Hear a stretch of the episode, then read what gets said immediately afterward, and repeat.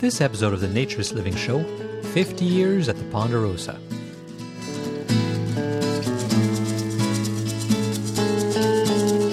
This episode of the Naturist Living Show is brought to you by Bare Oaks Family Naturist Park. At Bare Oaks, we offer traditional naturist values in a modern setting. Free your body, free your mind. w w w dot bare oaks dot c a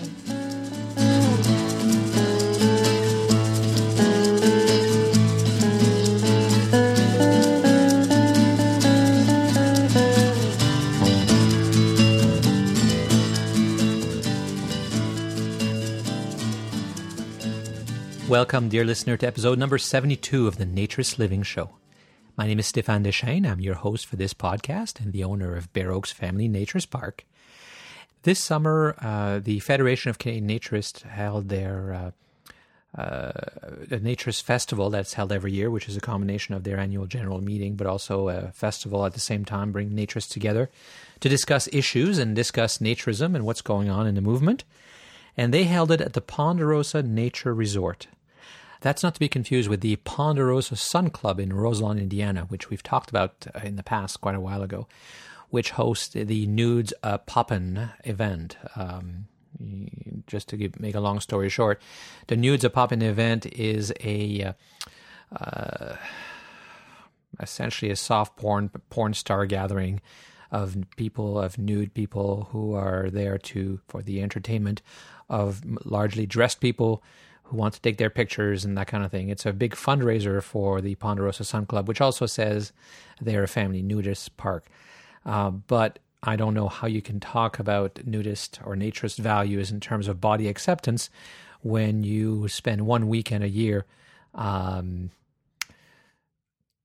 selling flesh, objectifying the body, uh, turning uh, people into sex objects and objects of desire. Um, it goes against all the values of naturism, of ethical naturism. Um, they justify it by saying that it's only one weekend and the two are very separate, and it makes a lot of money so they can keep the other club going. Um, I guess the, that means the end justifies the means in this case, and I respectfully disagree with that.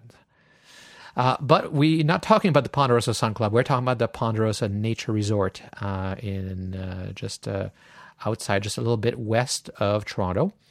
It's uh, really Bare Oaks and Ponderosa, the two clubs left in the Toronto area. There was also the Four Seasons Family Naturist, uh, Family Nudist Resort, and the Glen Echo uh, Family Nudist Park, um, both closed, and we've talked about that in the past because, well, because when the owners are get older and want to retire, they put it up for sale. Um, in the case of Glen Echo, it's sold to a private individual who wanted to make it a personal retreat, and you can't stop that. And in the case of the the Four Seasons, it was for sale for ten years, and the company that bought it uh, ended up turning it into a textile campground. And there's a whole story behind that, but we won't get into that right now. But we were at the Ponderosa Nature Resort uh, for the festival, and also because it was celebrating their fifty years. They had been around for fifty years as of uh, this summer of two thousand fourteen. So um, we, uh, I, I was there. I had a great time as well. Uh, in fact, I had a great time because I didn't have anything to worry about. This was not my club. This was not my responsibility. I could enjoy myself and relax and just sit by the bar and have a drink. And when things didn't go quite right, it was somebody else's uh, issue to deal with and not mine. And that's kind of unusual, especially when it comes to naturism for me. So I had a great time, and uh, I was very pleased to see uh, Hans and Lisa Stein there as well. The the uh, current manager is uh, Lee Klaus, an owner, and she uh, she runs a very tight ship, and she does a really good job. Um, it's uh, the Ponderosa is uh, very active in terms of uh, parties and fun and bands and music, and they have a, a, a good time. People have a good time there. It's a good party place. And uh, she does a good job of managing all that. But Hans and Lisa Stein were actually the original founders of the Ponderosa Nature Resort uh, fifty years ago. And they were there, but they were also the former owners of the Four Seasons Nudist Resort uh, because they founded the Ponderosa. There was a disagreement, disagreement with, with their partner, as you'll hear in a second. And then they went on and started the uh, Four Seasons. The Four Seasons sold in two thousand nine on their fortieth anniversary. And uh, Hans and Lisa are now uh, members of the Ponderosa, since the Four Seasons is now a textile campground. And so I sat down with them and asked them to share with us a little bit of the history of both clubs. Well, I'm Lisa Stein. And Hans Stein. And uh, you, until not very long ago, were the owners of the Four Seasons Family Nudist Park or Resort. And so how did that happen? Well, it started in nineteen sixty-one. Actually, it started in nineteen fifty-seven when we came to Canada. We came from Germany, immigrated to Canada, and uh, nudism is very popular in Germany. You know, we have German people have no hang-ups about being in the nude. So we were looking for a place, and we ran across Sun Valley Gardens. At, uh, how did we run across that? We we must have found out somehow. All well, friends. No, there was an open house at Sun Valley Gardens, and I read in the Hamilton Spectator that there was a traffic jam, and the police had to direct the traffic at that weekend. It was an open house weekend. So, so I read in the paper, and I was interested if there was a nudist resort. So that's when we, one Sunday, we drove down there and uh, spent a day there, and then we became members and uh, stayed there for three years, from nineteen sixty-one to nineteen sixty-four. And then we saw Sun Valley Garden, people coming from all the way from Toronto, driving through Hamilton all the way to Niagara Falls, basically. So why don't we come in the Hamilton area and get the people, you know, before they drive any further, have something in our backyard, in the Hamilton area. So then we searched for a property.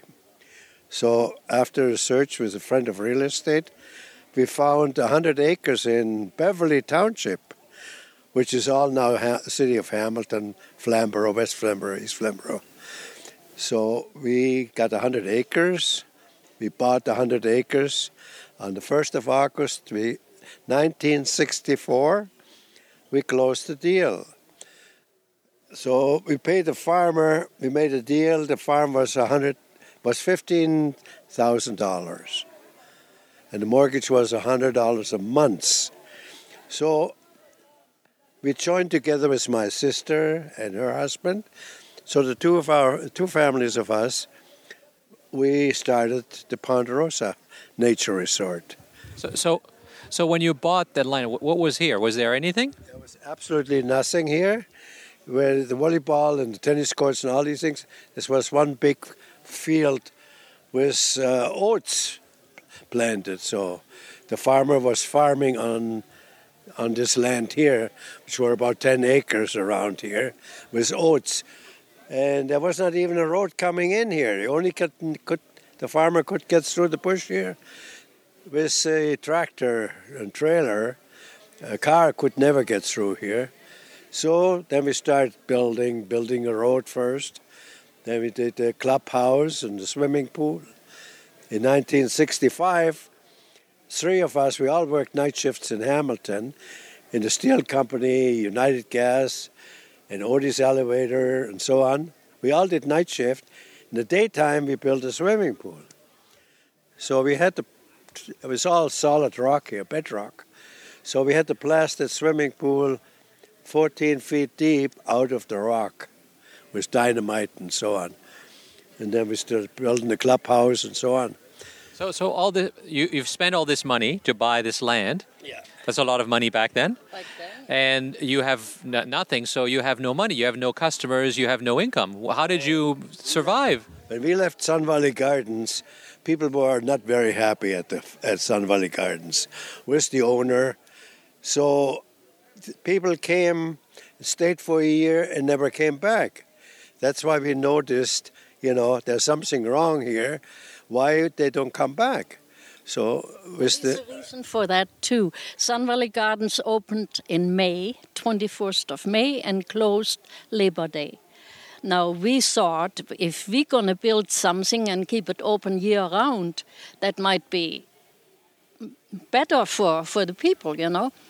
So they had a place to go year-round. You lose a lot of members in uh, in the winter time when you when you close a, a facility. So they find other places to go and other things to do, and you might not get them back next May mm. for whatever reason.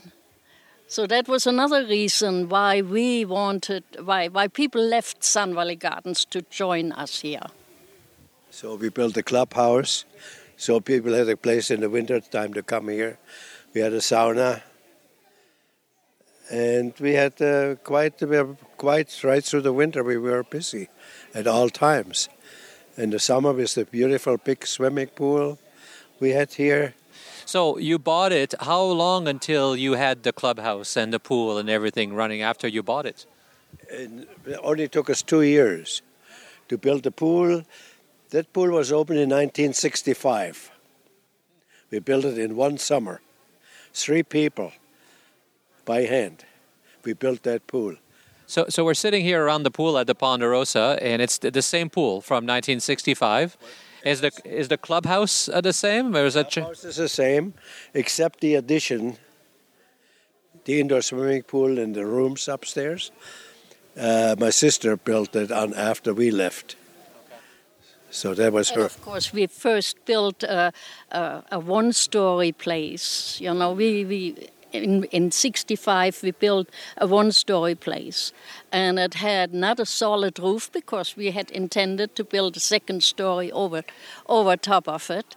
That was supposed to be our living quarters on top. So we had no roof there, and when it rained, we had to move the beds, you know, not to get wet, lots of times. That roof, you know, was slicked. sixty-six, I think, we stopped up the second story. Yeah. The following right, year. Right next to the next year, yes. And so were you successful? Was Were there members? Were you making money right away? Yes, because, like I said before, people were very unhappy at Sun Valley Gardens with the owners. They couldn't get along, you know. It was really hard. And they got upset, and they've joined one year, and the next year they didn't come back. So we said, well, that's people coming from Toronto or from Hamilton driving all the way down there. Why don't we start our own club here in Beverly Township, you know, where it used to be? And how did Karl Ruhl react? Was he mad at you? He was very mad because we took a quite a, a, a lot of people uh, right off the bat joined with us. So we had a good start right off the beginning. We had some money coming in, and we all worked in the city, yeah, except my sister Ernie. She did the housework and cooking and so on. But all three of us, we went in the city and worked. So that helped, you know. And then became, when we were here, it became another problem. We had um, intended to get people from the public to join us. You know, it, it, up until then, it was always nudist move from one club to another club. And we had an idea we, we should go and advertise to the general public, to the Canadians, to become nudists. And uh, Hans's sister was not that open-minded. not that open-minded to this. So uh, this is how we separated, why we separated to begin with. So we wanted, we wanted to build a club year-round and be open to the public and generate this way uh, new memberships. So that's when we separated from the from Ponderosa, and we found a property, which is the Four Seasons property now, on the twelfth concession in Freelton. So that's again we started from scratch, not quite from scratch because there was a house on it with an indoor swimming pool. So right away the first year when we moved in in nineteen December nineteen sixty-eight. We moved in, and in the winter we built right away a sauna on the outside of it. And we had an indoor swimming pool, we had one shower, we had one toilet. And we had a clubhouse. And we had a clubhouse. Clubhouse was our living, living quarters, basically. So the next year we started putting an upstairs on the clubhouse and extended every year. We did more extension and extension. And uh, and also in sixty-nine, we built an outdoor swimming pool, which we in nineteen seventy-one closed in. So we had an in. You get in there between before you get to seventy-one. Now here we go again, moving people from one club to another club and missing the general public to become nudists. Now, how are you going to do that? We couldn't advertise in the Spectator or in, in any Toronto paper because they wouldn't take the word nudist or nature resort, not even nature resort, they would accept as an advertisement. So we did think we have to go and find a gimmick. Here it goes, the Miss Nude World Contest. Open to the public to to watch, see nudists vie for a title. Goes against all rules of nudism because beauty is very unimportant in nudism, in my opinion. You know, you you uh, the person that counts in nudism, not not how you look. But of all things, it did the trick. We could advertise. We had every media possible covering the Miss Nude World Contest, including Gordon Sinclair, who was quite a personality in that time, Pierre Burden. And, uh, of course, we got this all through connections to one Captain Andy, who was a friend of ours, who was uh, had a television program in Hamilton. Uh, it was called the Captain Andy Show, yeah. So in one year, in nineteen seventy, I think we made, after this contest, we sold about one hundred to two hundred memberships to families. At that time, we took only families in. Not that we discriminated against single people, but you wanted this to become, which it is, a family thing. A family event. Nudism should be a family event. It was in, when I grew up in Germany, you know, we, I... never had a hang-up about, about my body, and, and neither did my parents or any anyone else I knew. So um, there we go. Now you can go to seventy-one. Well, seventy-one we did the first Miss Nude World Contest. seventy. seventy, nineteen seventy, the first Nude World Pageant. So it really, we had all the support of the media. We had television, we had newspapers. It was a unbelievable. We had traffic controlled on the highway. We had to bus people in because we didn't have enough people. Parking. Parking, we rented the farm on the sixth highway. So we had to bus the people in. It was a great success. So we carried on till nineteen seventy-five. As every year we made a, a another con- and The uh, contestants, we uh, got them from uh, all around the world, actually. The individual nudist resorts, they had their own little contest and then sent the lip winner to the Four Seasons for the final, for the for the Miss Nude World pageant. They saw that worked for us, so they, they jumped on the bandwagon. Cyprus Cove was first club, very, very beautiful club in Florida, who supported our contest. And lo and behold, they got the winner, and they used it for all it could get them. And uh, but after a few years, you know, this this was supposed to be only a, a gimmick to get the media on on our side and, and to get nude, the word of nudist clubs out there in the world. And I do believe it did work. There's at in my club at Bare Oaks, uh, we have a poster from Glen Echo and T G S, and it's the Miss Nude World from Glen Echo that had won at Four Seasons. She That's won. Right. Ronda Stella. And their their poster is advertising the uh, T G S's. They they were having a nudist rally, and uh, I think in nineteen seventy-one is when they were having, and sh- they were featuring her on the poster. Yeah, so the first Miss Nude World, Ronda Stella from Toronto, yeah. From uh, T G S. The F C N was already in existence at the time. We had a lot of support from them as well. They had an exhibition of some kind in Toronto. I think it was the Sportsman's Show, and F C N had a booth. Yeah, it was called the Canadian Sunbathing Association. Right, yeah. right. And Ronda Stella meant that booth. Ah. Our Miss Nude, Nude World of nineteen seventy meant that booth in that year. And, of course, after after we got rid of, we, you know, Miss Nude World done the job, and we are not in the business of running beauty contests. We were in. We wanted to be in the business of running a nudist resort and spreading the word. So you you, you know clearly uh, Karl Ruhl was not very happy, and the Ponderosa, your sister, probably you were competing, yeah. but you were obviously getting along well with other clubs who were helping you. We were getting along with Ponderosa too. You know, we uh, she she said, "You do your thing and I do my thing," and uh, it worked out. It worked all wonderfully out in the end. And today we are members here at we are lifetime members here. Lee give us a lifetime membership, you know, after we returned, after we sold Four Seasons, and we're, we're pretty happy here. We brought a lot of people over here, you know, from the Four Seasons, you know. Which is not a nudist resort anymore. Not anymore. yeah. Yeah. So so from the time from seventy-five or so, what happened in the next few decades?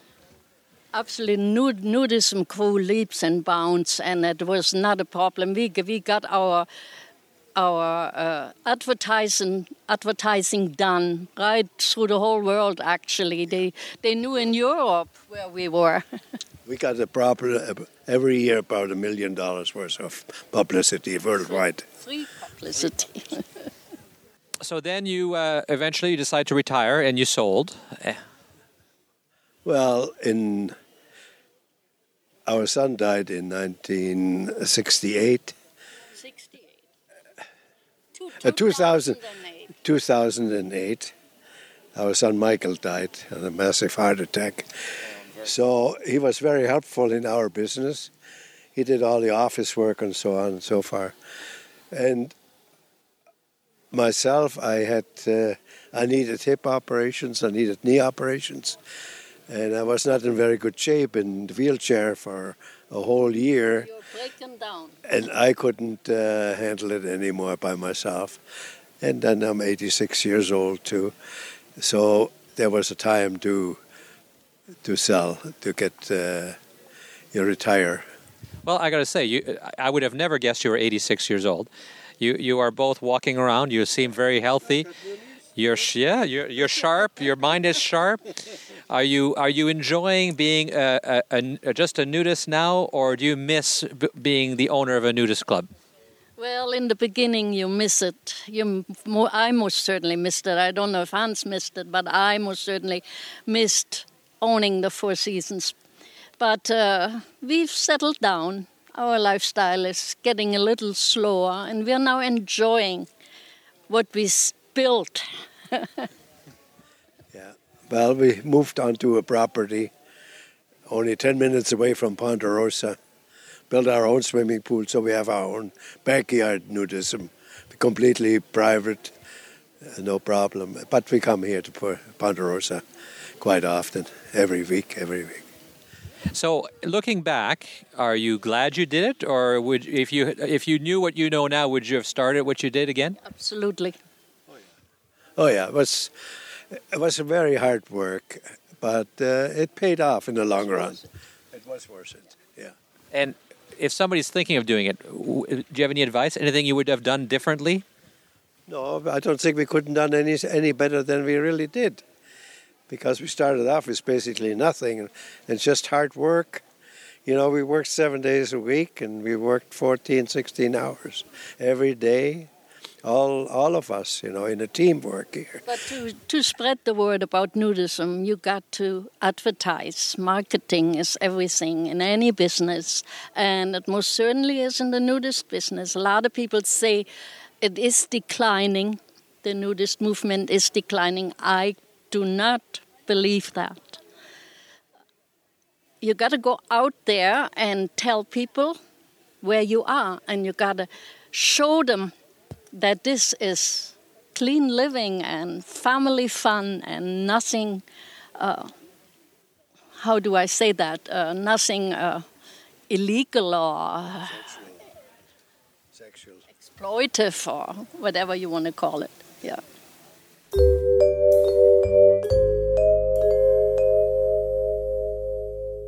So to be fair, because I was critical of the Ponderosa Sun Club, I should mention that what uh, Hans and Lisa did in the Four Seasons with the Miss Nude contest that you heard them talk about was uh, also quite controversial, because it certainly for them also made money. I suspect that may be where the Ponderosa Sun Club got the idea.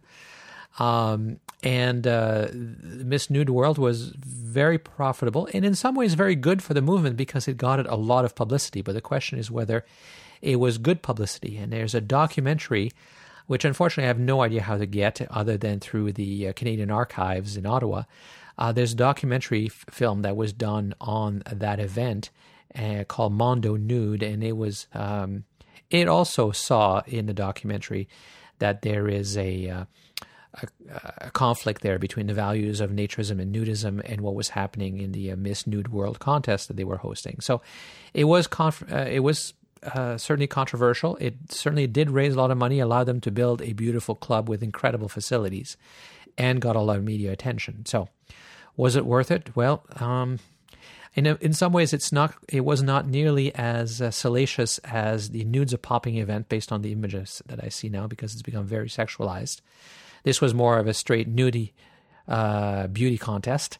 Um, and beauty contests in the early seventies were not uncommon in a lot of naturist clubs, um, because it was about also the nudity was also about the perfection of the human body and trying to achieve it. And common in mainstream society, they didn't see it as a de-objectification in the way we see it now. But it certainly was exploitive, and there's no question that it was not uh, in keeping with the mainstream values of naturism, of ethical naturism. So definitely a conflict there.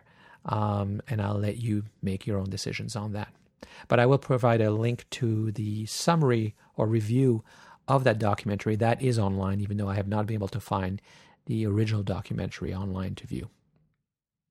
If anyone, by the way, can find it, uh, I'm interested in seeing it. I think I saw it a long time ago, but uh, I'm not even sure if I saw the whole thing. So if anybody knows where to get uh, Mondo Nude, a documentary that was done uh, in Canada by Canadian production company with some grants and support from the Canadian government, which is why it's in uh, Ottawa and the National Archives. Um, I would be very appreciative if you would drop me a note.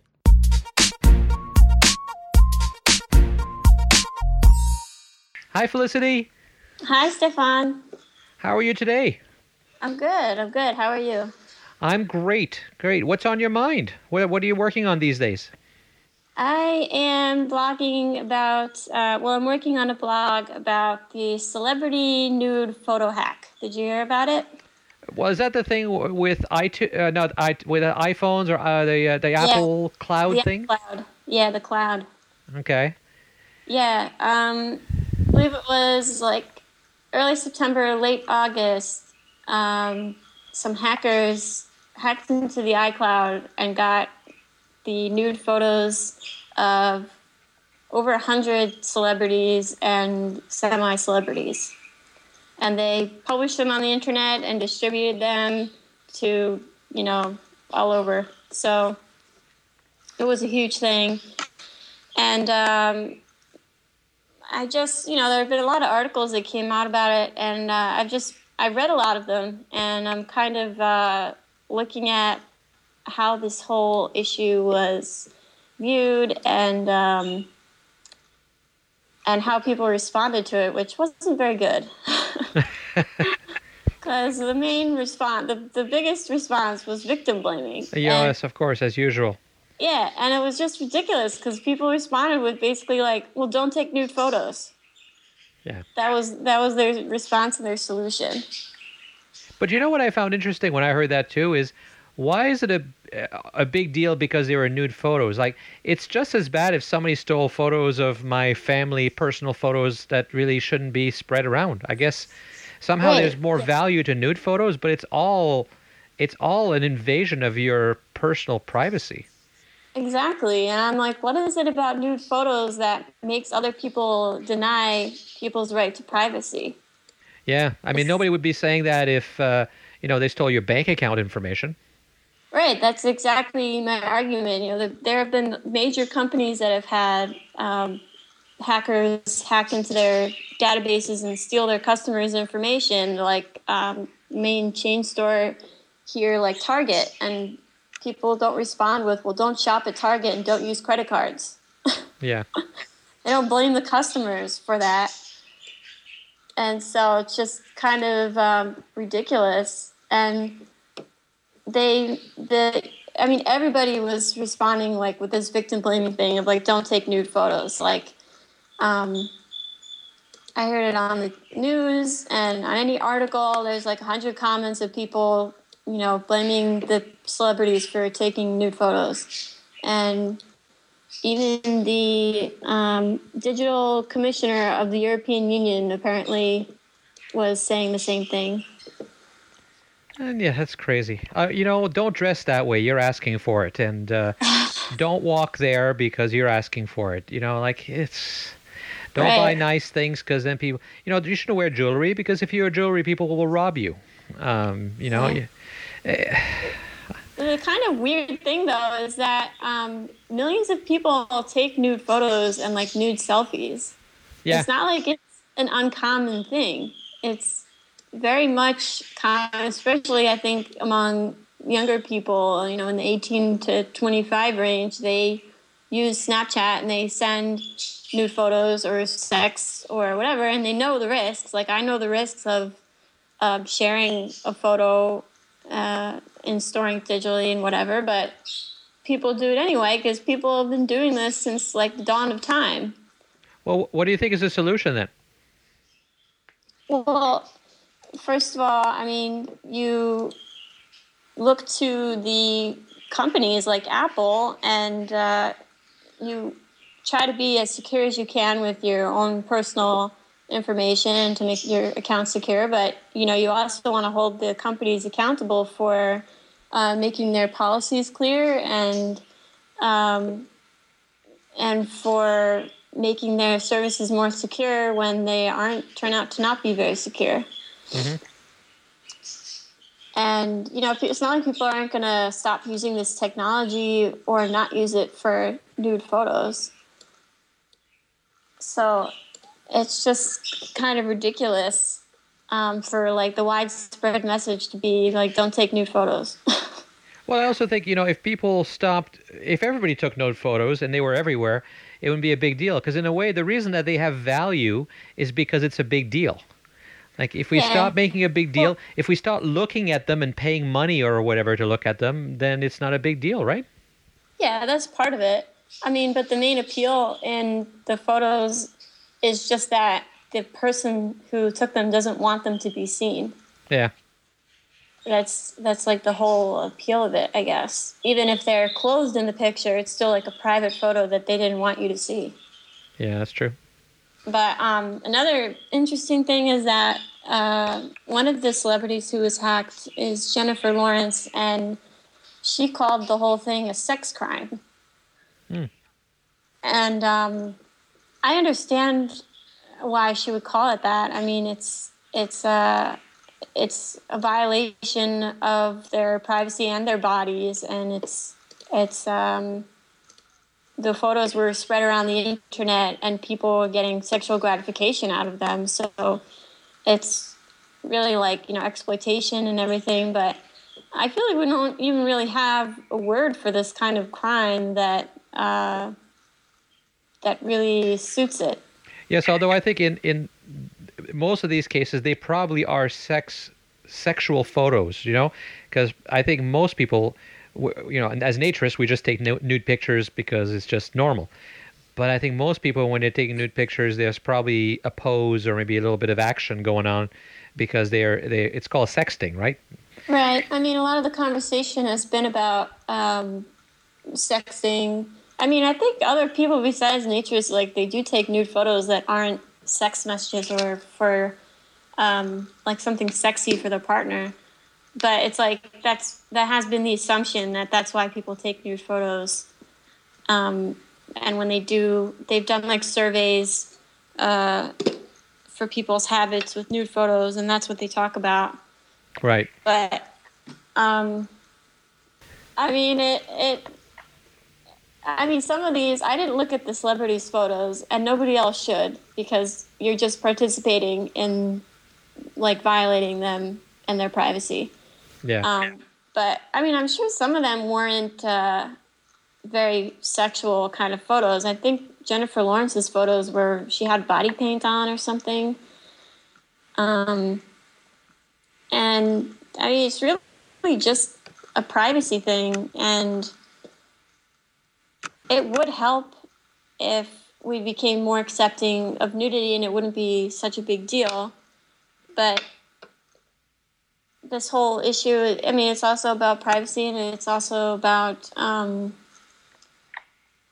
people thinking that women's bodies should be like public property and they can just take control and, and, um, and yeah, and just, and just distribute their photos as a way to uh well it's it's another form of objectification, right? It's it's another yeah. way of of turning p- human beings into commodities and body parts and and things as opposed to people, and uh, all of that. I mean, it, it's it's a, it's it's one of the problems with a lot of the pornography, and, and you know, not to get a whole discussion because people say, oh, it's not, what's wrong with it? I don't think there's anything wrong with some of the erotica, but some of the porn just dehumanizes and debases people, and and that's what they're doing here. They're selling skin and people's bodies as objects. It's right. Yeah, that's exactly it. So um, are you are you changing anything you do as a result of this thing that happened? Um, no, I'm not. I mean, not, um, not that your pictures, you've got naked pictures that aren't in private places at all. They're very public, so. I, yeah, I mean, I have, I have public nude photos that I have, but I have private nude photos also that I don't want to share with the world. And I've stored them on my iCloud, and I'm glad that Apple has made the iCloud um, more secure in response to this whole thing. Yeah, and I, you know what? I have clothed new photos of me that I don't want shared with the world either. Same thing, you know. It's not right. Not... Exactly. Yeah, it's not. It's not an issue of like whether people are proud of themselves or not, or anything like that.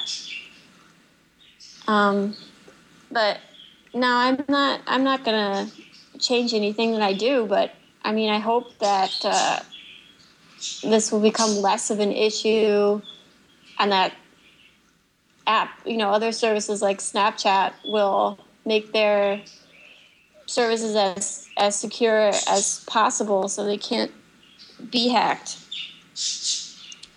Um, because it's just it's just like a terrible violation, and and these hackers and these companies like need to be held accountable, not the people taking nude photos.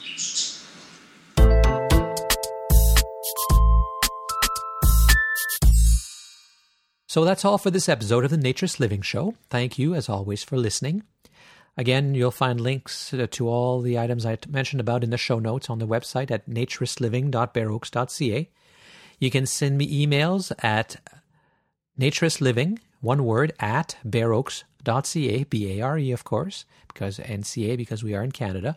I read everything. I don't. I can't respond to them all um, because I get too much email, uh, but I do read everything.